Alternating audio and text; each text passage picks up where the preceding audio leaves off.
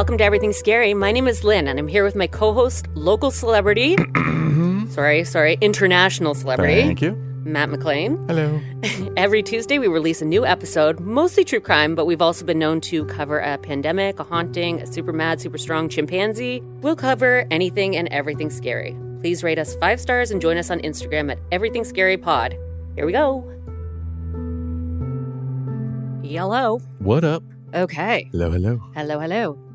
Um, so I'm just gonna hop right into it this Hop time. right in. Because you know what? I think this one's gonna be fun, and I don't need to pussyfoot around it. I would say a lot of the other ones we've been doing are fun. I love just like murder, mayhem. that to me is a fun time. It's a good way to start your morning. Folgers, fuck it, Eh, murder. that's right. Okay, so my sources for this episode are a little bit messy um, because I relied a lot more on YouTube videos and interviews with the actual people involved Okay. um, because I was finding the articles had a lot of contradicting information. So basically, I went to YouTube and I typed in David Gant and I watched any and everything that I could. Uh, David did a lot of talking following the heist. So it was good to hear things directly from him. Uh, the one article I did read was from October of this year, 2022, and he is interviewed in it, and that was called actionnewsjacks.com. Okay. So let's hop into it. Let's hop into it. So I gave you a bit of homework. Which I hated, by the way. I hated being asked to do anything. Uh, number one. It was simply to watch a Zach Galifianakis movie, which did actually turn out to be a little bit trying.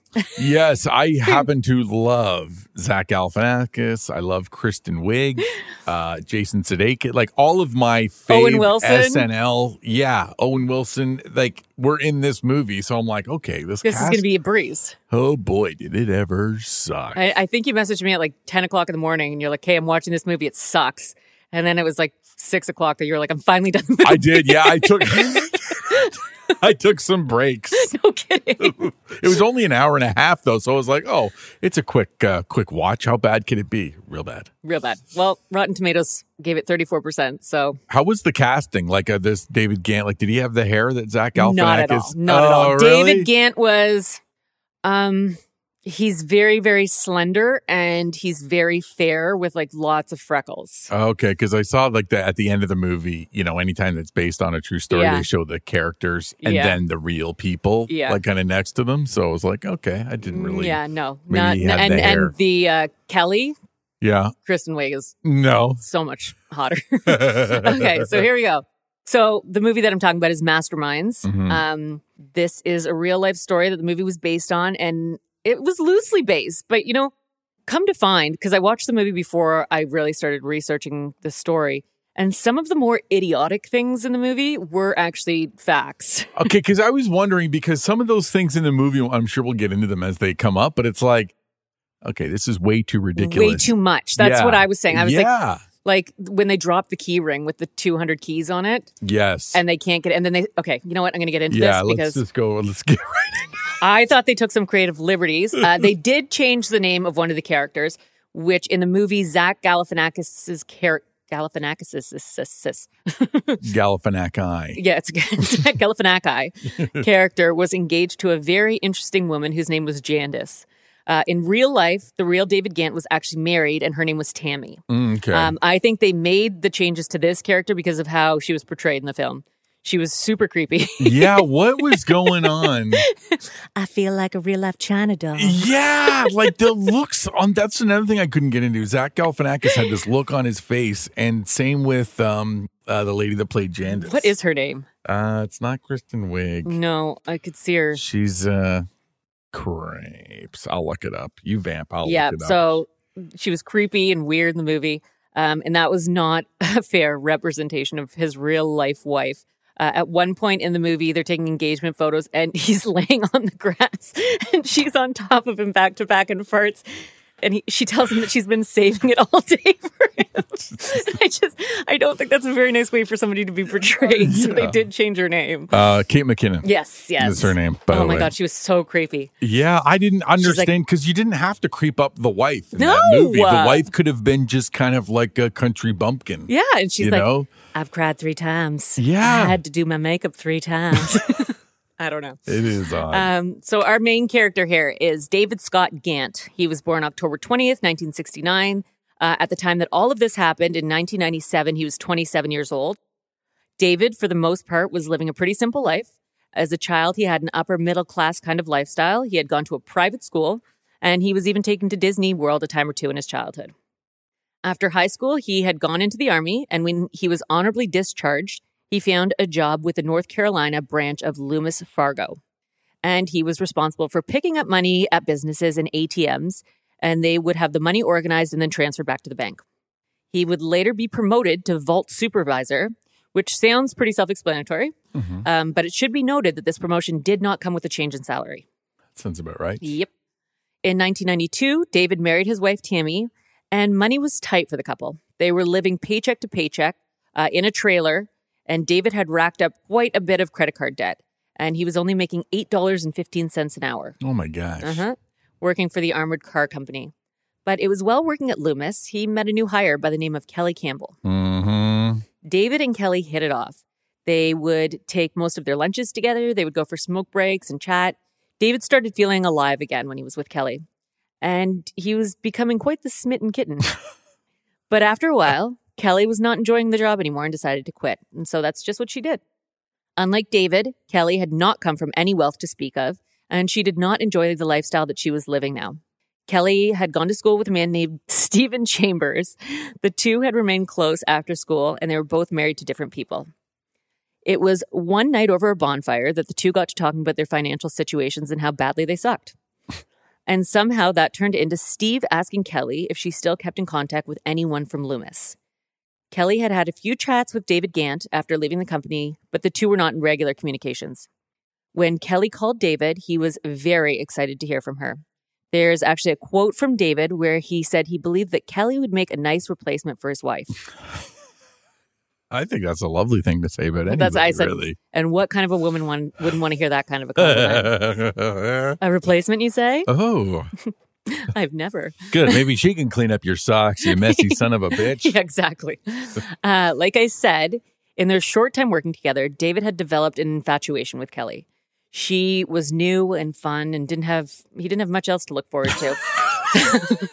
Sad existence. Poor guy.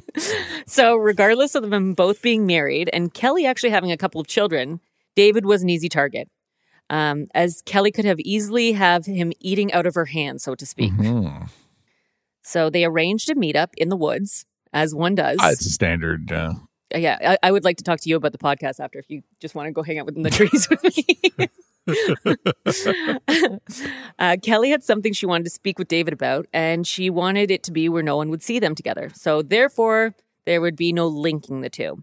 She explained to David the plan and that she and Steve had discussed robbing Loomis Fargo. At first, David was very hesitant. This was not the type of person that he was. He said no, and that seemed like it was the end of that conversation. But later on, David was reading a book on the FBI. mhm. Mhm. As one does. Yes. This book was kind of an inside look at how crimes are looked into, which seems like a stupid. Oh, why would you publish that book? Um, and it gives you a bit of an insider perspective. So after reading one book and becoming no less than an expert on the practices of the FBI, I love they just publish a book like that. There was, I remember when I was in mm, maybe grade 13 or OAC or grade 12 last year of high school, whatever it was. Um, I remember there was an Oprah episode and it was like how to tell if your kids are on drugs. And it was like check under your sinks. And if they're using the screens from the taps, they're making bongs. And I was like, so I went to my sink. Sure enough, there was. I was like, thanks, Oprah, jackpot. so Oh don't God. say what not to do. yeah, that just helps out the people that want to do it. Um, David had opened up one of his credit card bills, and it was then that he figured out that if he was only able to make the minimum payment every month, then it would take him 30 years to pay it off.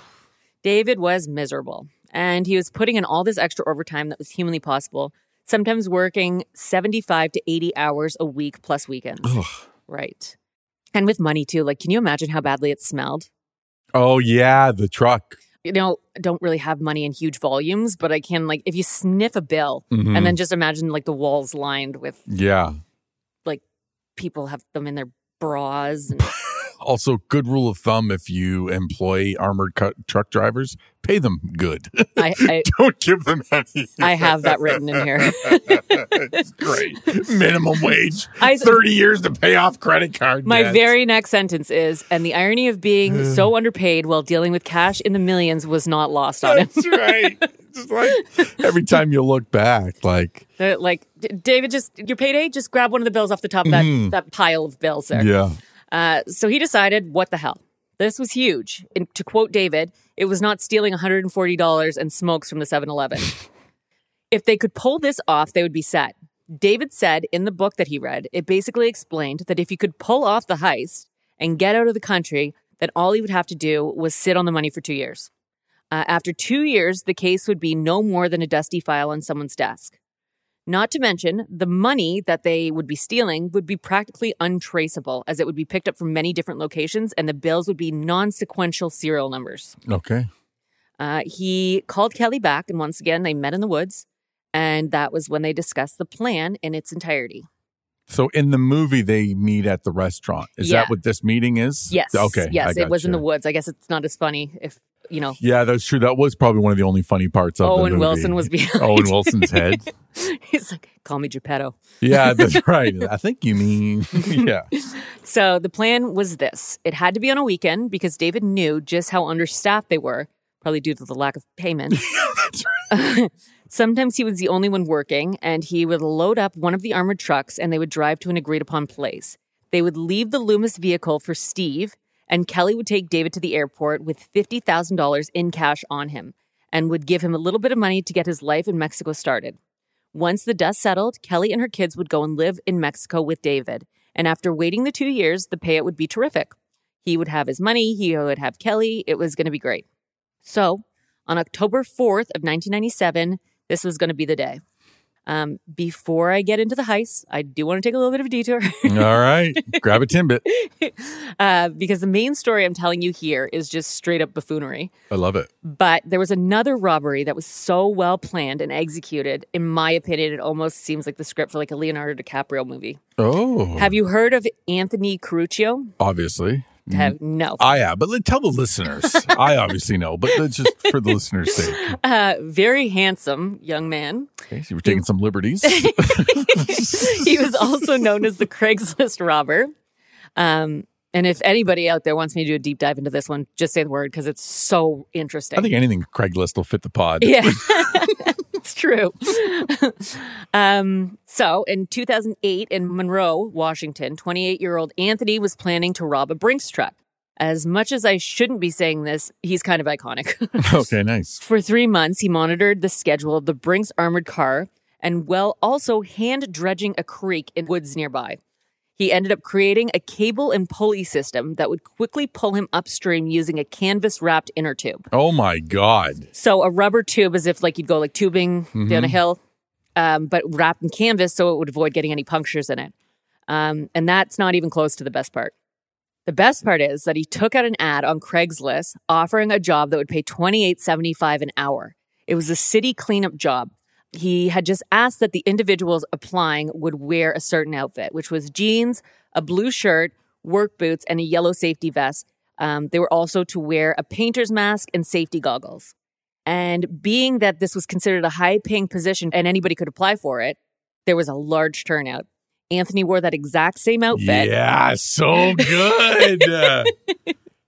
So after he pepper sprayed the Brinks worker in the face, which poor guy's probably making eight fifteen an hour, but he made off with two big bags of money. And it was nearly impossible to pick him out of the giant crowd because all of the people were dressed the same. Yeah. And he asked the applicants to meet in the Bank of America parking lot. So Anthony made off with roughly about $400,000 in cash. He then traveled upstream for 200 yards. He finished his upstream trip behind some businesses in an industrial area. He removed his costume and wig and he climbed into the trunk of a getaway vehicle. He eventually got caught because an unhoused man noticed a man retrieving a costume from behind a dumpster a few weeks before the robbery oh, as Anthony was doing a dry run. And the man had found it so strange that he had noted the license plate number. on. I don't know why they don't do use more unhoused people because that's their like you know when your room is out of whack, right? One- that's their house Exactly. So and if something's out of place, go to them. And you know what? They were going around. I didn't do a deep dive, but I do know the story pretty well. And they were giving out, I believe it was McDonald's gift certificates to the unhoused people. And this guy was like, Yeah, I have this license plate written down right here. Do you want to just look into that? And that was his undoing. Um, Anthony was sentenced to 72 months in jail and was released in April of 2013. wow, So cool, though, eh? I like the planning. Like you think, like if you just that one. went legit, think of the industry that you could find. You I know, like love- with that brain. And I, when I first heard the story, I was like, oh my God, I kind of feel bad for all these people that, you know, they want a job. They probably went out and bought the uniforms. They're all just hanging out. Oh yeah, no, I forgot about all those people waiting for the. Oh my gosh. But it is genius. I love that. Totally. Okay. So now we're back to David. All right. Um, October 4th, 1997. It was a Saturday. And as expected, David was on his own, pretty much. He did have a trainee with him, but at the end of their shift, he allowed the trainee to go home. He would lock up on his own. Kelly had David's cell phone and would be communicating with him through the cell phone to either the landline in the warehouse or David's pager. The plan had originally been for David to load up the truck and be leaving the property around 5 p.m.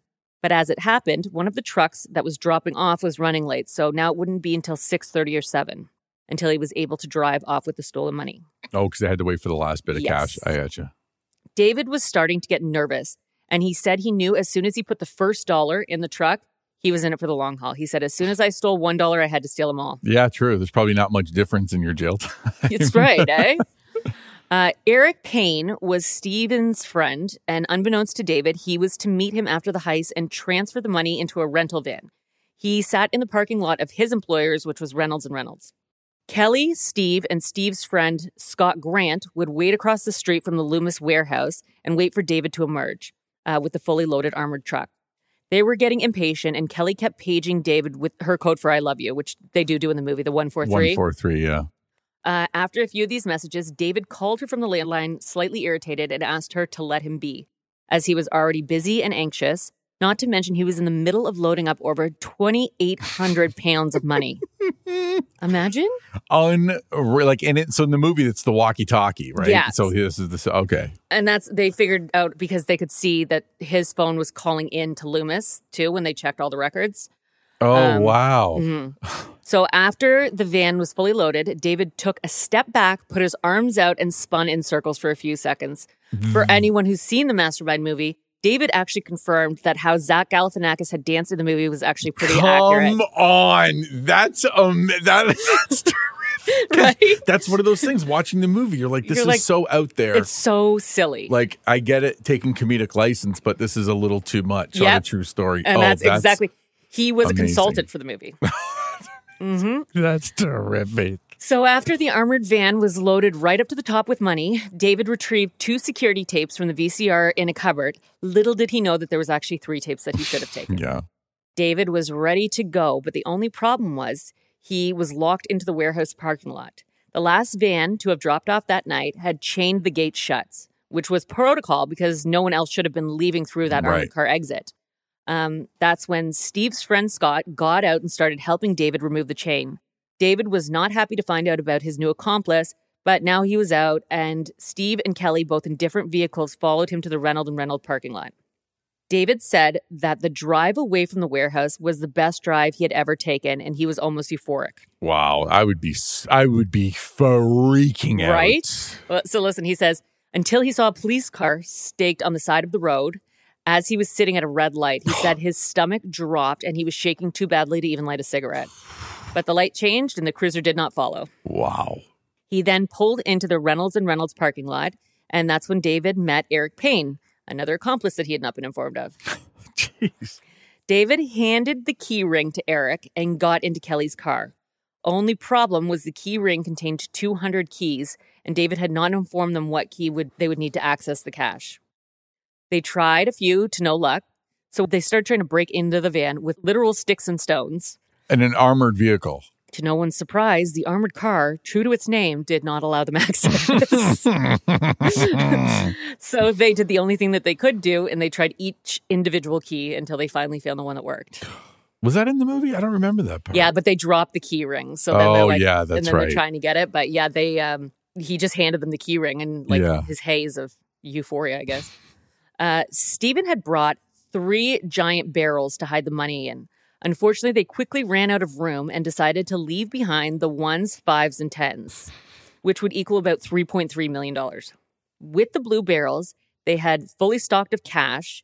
They topped them off with dog food. So, if for whatever reason they got stopped, they were just your everyday folks transferring three large blue barrels of dog food and only dog food. Just your everyday folks. That's what I do. Giant barrels of dog food, Yeah. not in the bags. Industrial servings.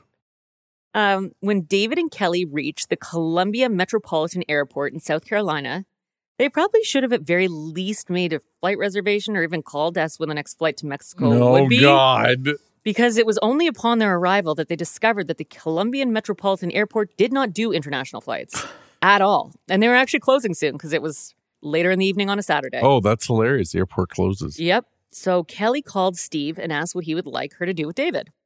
Steve told her to bring him to Atlanta and then have him take a bus to Cancun. And that's just what they did. David was now on a bus and headed towards beautiful, sunny Cancun.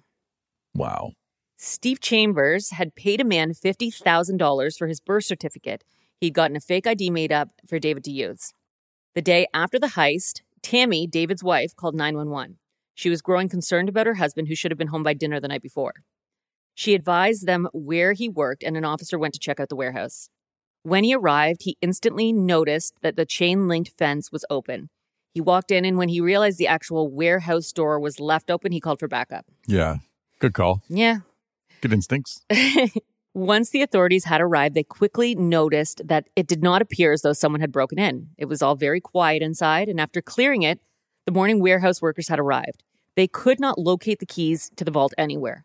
They noticed the missing armored vehicle, and they noticed that David Gant's vehicle was still in the parking lot.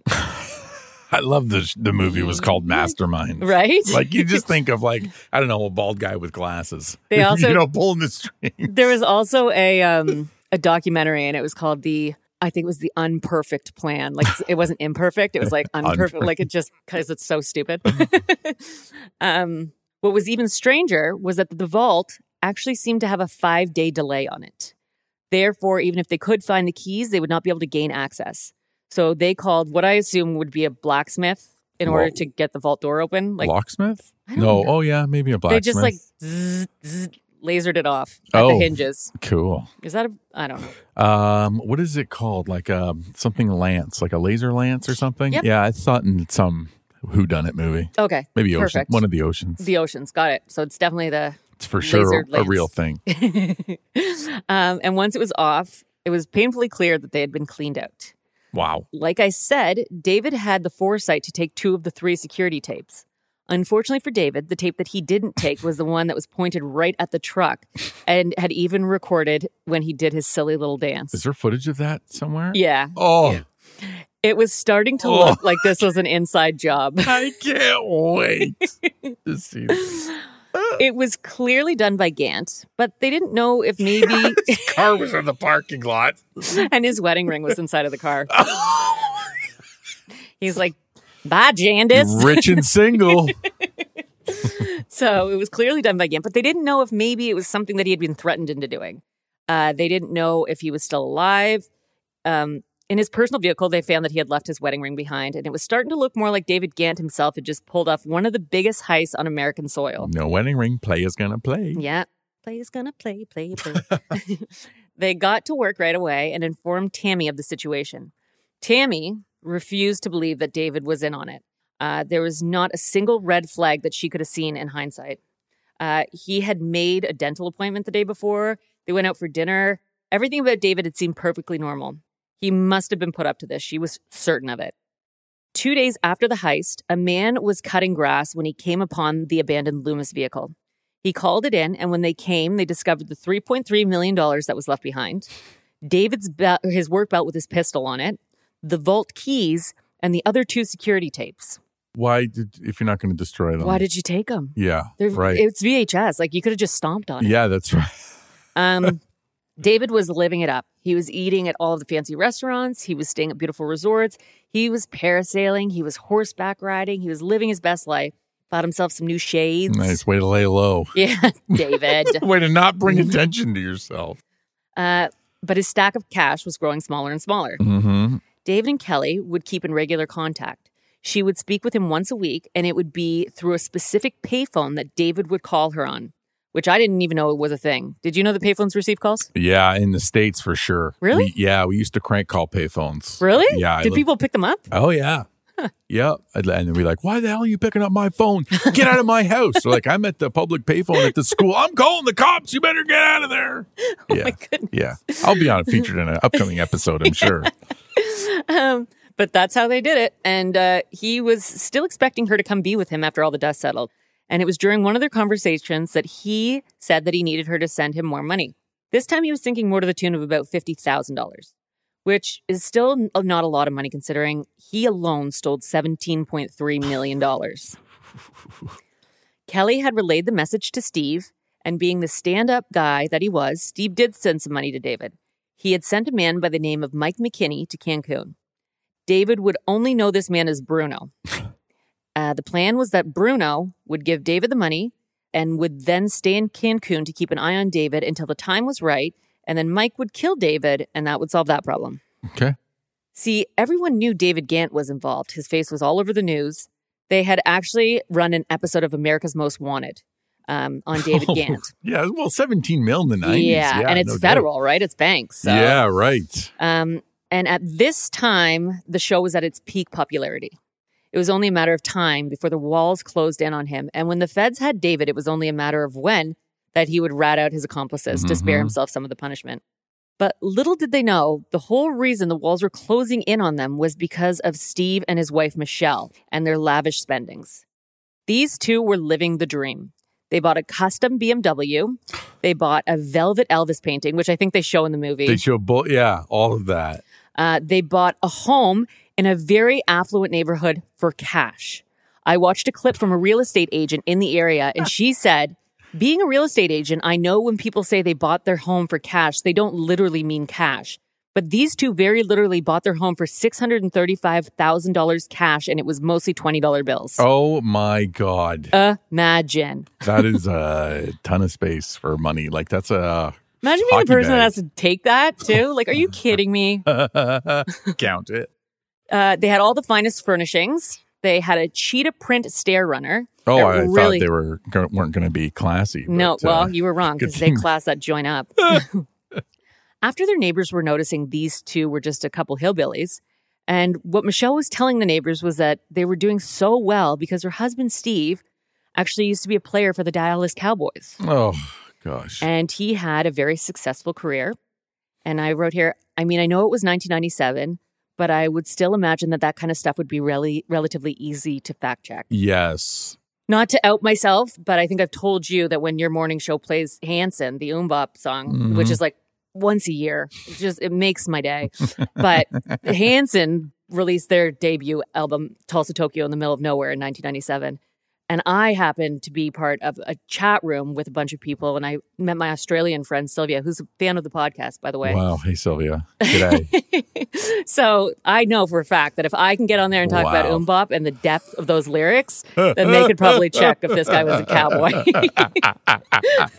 also, like I don't know how fitting the casting was, but if it's somebody with the build of Owen Wilson, you don't even need the internet to realize you're not a Dallas. Cow- Although with the nose, maybe. Oh, yeah. with the build, I don't think so. No, no. Um, okay, I just got a couple more sentences here about Hanson. I'll skip for you. No, no, no. Let's uh come on. Oomba, down, down, down, boomed up. Oh God. Scuba down, down, doomba. They don't write them like that anymore. No, you're right about that. Uh, these neighbors, which consisted of lawyers and doctors, uh, they saw this couple and wondered what their deal was. Now, the media had started saying, if you know someone who never really had a lot of money and they're now living well beyond their means, they wanted to hear those tips. Um, they had nothing else to look into. So, of course, these neighbors in the neighborhood called on the Chambers. Chamberses, Chambai. Chamber, yeah. and that was when the FBI started watching them closely. At one point, Steve's wife, Michelle, literally went into the NationsBank with a briefcase full of cash, opened it up to the teller, and asked, How much am I able to deposit before I have to fill out paperwork? I love it. Oh I love idiots. Yeah. Stay stupid. and the teller had her shit together and called that tip in right away. Yeah, that's a good, good red flag. So back in Cancun, this Bruno character went to David's hotel room. And when David answered the door, Bruno said, Are you looking for some help from Charlotte? Oh, that was another thing. Is so this was in Charlotte, North Carolina, Okay. and the FBI arranged a um, like a group of people to look into it, and it was Operation Charlotte. So um, he handed David a stack of money that was only about eighty five hundred dollars. It was then that David started to suspect that he might have just been ripped off uh, for the millions of dollars he had single handedly stolen. Yeah, yeah, yeah. She was very taken advantage of Yes. the whole thing. I mean, Cancun would be nice. Yeah, true. After the visit from Bruno, David was out for a dinner and a man approached him and he said, Do you know who you look like? And immediately David said, Yeah, Boris Becker, which is a German tennis player that he had been compared to before. And the man said, No, you look like that guy that stole $20 million in North Carolina. oh boy, oh.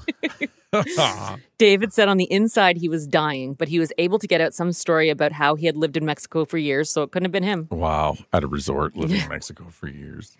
But that was only the start of scary things that were happening for David. He received a visit from a man named Robert. This guy's great uh, because I know David's a robber, and I hate to say it, but I've been rooting for him a little bit. I mean, kind of. I definitely there's definitely some sympathy with the kind of honeypot storyline with Kristen Wiig and stuff in the movie. So he's just, he's a dope de dope. exactly like a bumpkin, like you know, I don't think truck. he's going to hurt anybody. He's just, No, and he's definitely wouldn't think of something like that on his own. so Robert showed up. Uh, he's a self proclaimed friend of Bruno's, and he basically asked David what he's gotten himself into and tells him that there are people who are after you and they're not going to be happy until you're dead and gone. Mm, that's fun. Yeah. And David said that was when he knew that he would never see his millions. And he was now super on edge. So he would not stay in the same place for very long and he would use aliases. David was still googly eyed for Kelly, though, and he did not believe that she had anything to do with this. Uh, he believed that they loved each other and he had made a call to her. He needed more money, so he really had to trust her. He told her exactly where he was, which was Cozumel, Mexico. But as luck would have it, by the time that this conversation took place, the FBI had already tapped that payphone. So they found out at almost the exact same time as Steve Chambers Oh. did where David's location was. when he walked out of his hotel room one morning, FBI agent Mark Rossi stopped him. And David only said, Please tell me you're from the FBI. Instead, of, well, I guess better than an assassin. That's exactly right. Uh, and when he confirmed they were, uh, these were the very people that David had been hiding from this entire time. Um, and they now became his welcome saviors. wow, cray. On the flight back home, Mark asked David what exactly it was about Kelly. And David hung his head and said, If you can believe this, I only kissed her once. Turned out to be a pretty expensive kiss, wasn't it? I said, Now, in David's defense, in one of the many documentaries I watched on this case, Kelly Campbell is actually interviewed. And during her time on screen at one point, she turns her head and hawks a loogie into a red solo cup. oh my God, So how did I- that not make it into the movie? I fully understand what David saw in Kelly. She was the belle of the ball. Class all the way. It was literally like this. Oh, the horking Jesus! Like just. Oh uh, God, uh, Kelly, when you got it, you got it. Oh, Maybe she's born with it. Oh, Now, on Monday, March 2nd, 1998, which is just two days shy of five months after the heist, FBI showed up at the Chambers home.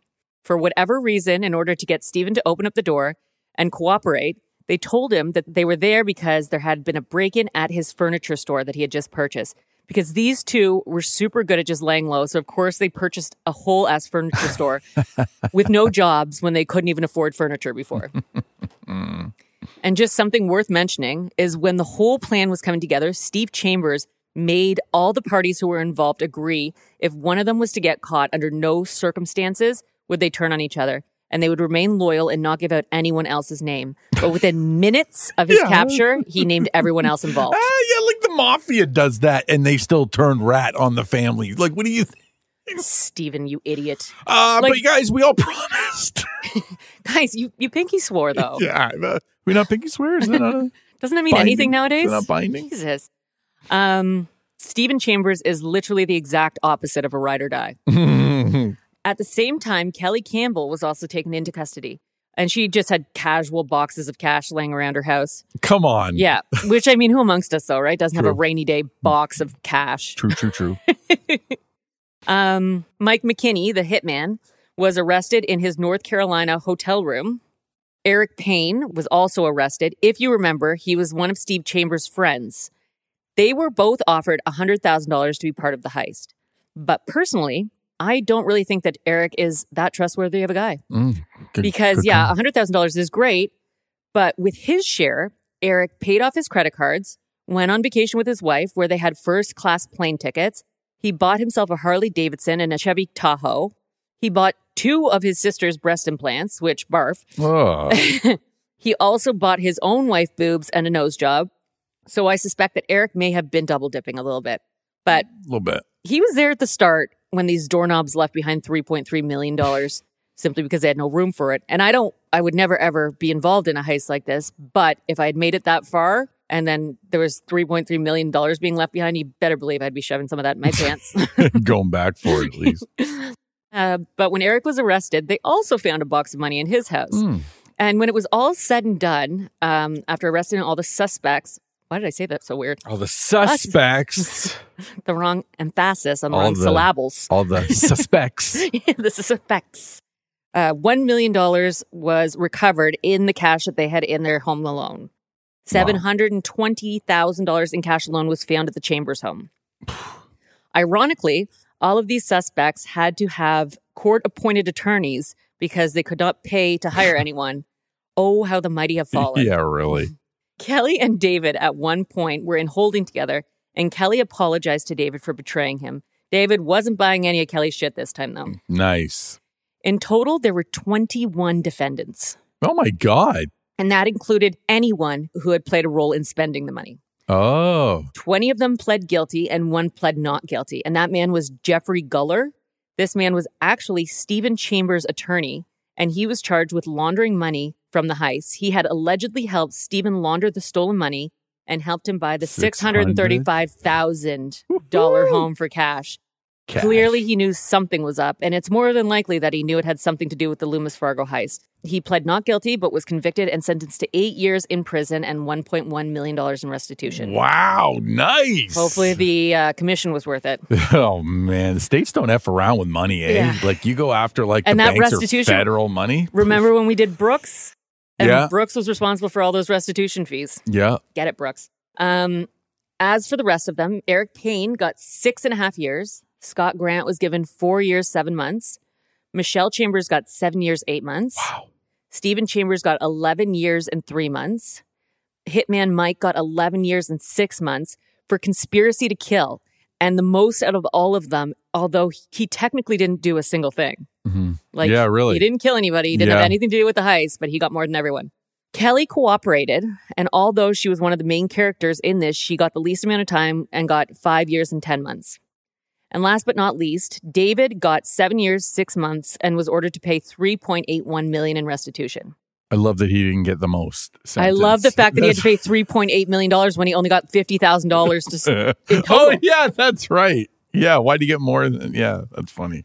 The irony behind all this was a big factor in David agreeing to go along with the idea was his credit card bill that would have taken 30 years to pay off. Now he owes nearly $4 million and will likely never be able to pay this off. After all of the arrests, all of the assets were auctioned off to a crowd of nearly 2,000 people.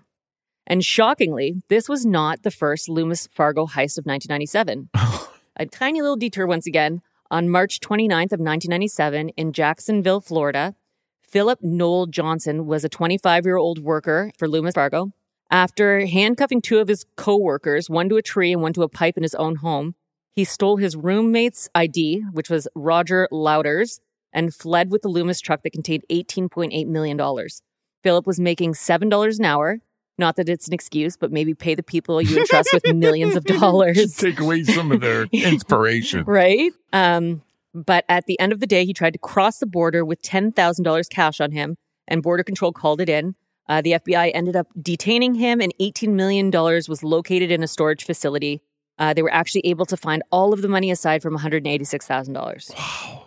And speaking of Jacksonville, Florida, that is where our good friend David ended up after his release in 2006. David said that he learned a valuable lesson behind bars and is actually quoted saying, It took me going to prison to realize I was a bag of worms. Wow. David was actually a consultant for the 2016 comedy Masterminds. He is now happily married with a 15 year old daughter. He enjoys fishing, his motorcycle, and he works construction now and is trying to pay down the restitution that he owes. But he says it's unlikely that he'll ever be able to pay it off completely. After all of the arrests, there was still nearly $2 million that was unaccounted for. Mm. It is unlikely that David had anything to do with that because aside from the actual night of the heist, David had not seen that amount of money at all. He says of the heist that he is sorry, but he's not ashamed of what he did. Hmm. He also did say that he would do it again, but he wouldn't have any accomplices. and take that third tape. Don't try to get another job with a bank, then I don't think. Uh, David even wrote a book. It is called The Book of Dave A New Path After a $17 Million Misstep.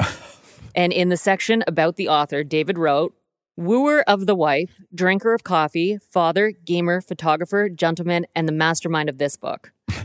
Oh, and one very last thing. In almost every single source, it makes David appear to be this love struck puppet. Mhm. And that was the entire reason he got sucked into this. And while he does not deny having a crush on Kelly, today he says it was always about the money first and foremost. Oh, really? What an interesting narrative that the the movie played. Yep. And that was my lighthearted story. And it was, like I said, the second Loomis Fargo heist of 1997. Great. Yeah, because it was kind of. Although I guess if you're making a comedy with all of those SNL alum, you've got to add a little bit of levity in it. I don't know. I just uh, th- went in the weird direction, like with Jason Sudeikis too, how they had the same name. Because that Mike McKinney Yeah. was the actual hitman that was sent out to get him, and that's what Jason Sudeikis' name was in the movie. But then for Zach Galifianakis to have his ID, and then they had the exact same birthday, Yeah. it just seemed like it was like almost a red herring. Like it was a different story altogether. Sure. so yeah. Yeah. stupid. Yeah. It was so bizarre. And I mean, yeah, it just the killer with the same name, and then he, he lets him go. And then they have a fight, and uh, he gives them. They switch passports, and it's really the same passport because they both The have the same, same- ID. yeah, right? it was just stupid. Yeah. I think that they could have done a way better version of the movie if they hadn't made it, tried to make it so silly. Yeah, exactly. Like it was half comedy, half drama. It just didn't work. You've got to either go full, you got to go full into one. And I think like a drama, like a real who done it, instead of playing him as this bumpkin, this money hungry guy, would be a lot more entertaining. I I did have to laugh at the part where she's like trying to be all sexy though, and then she's like, "All right, David, I gotta go. I'm gonna go clean my pantyhose with my mouth." oh my god, we've all been there. okay, so that was my lighthearted one. So be prepared for some dark shit next time. Awesome, Loomis Fargo. All righty. Okay, Until next time. bye.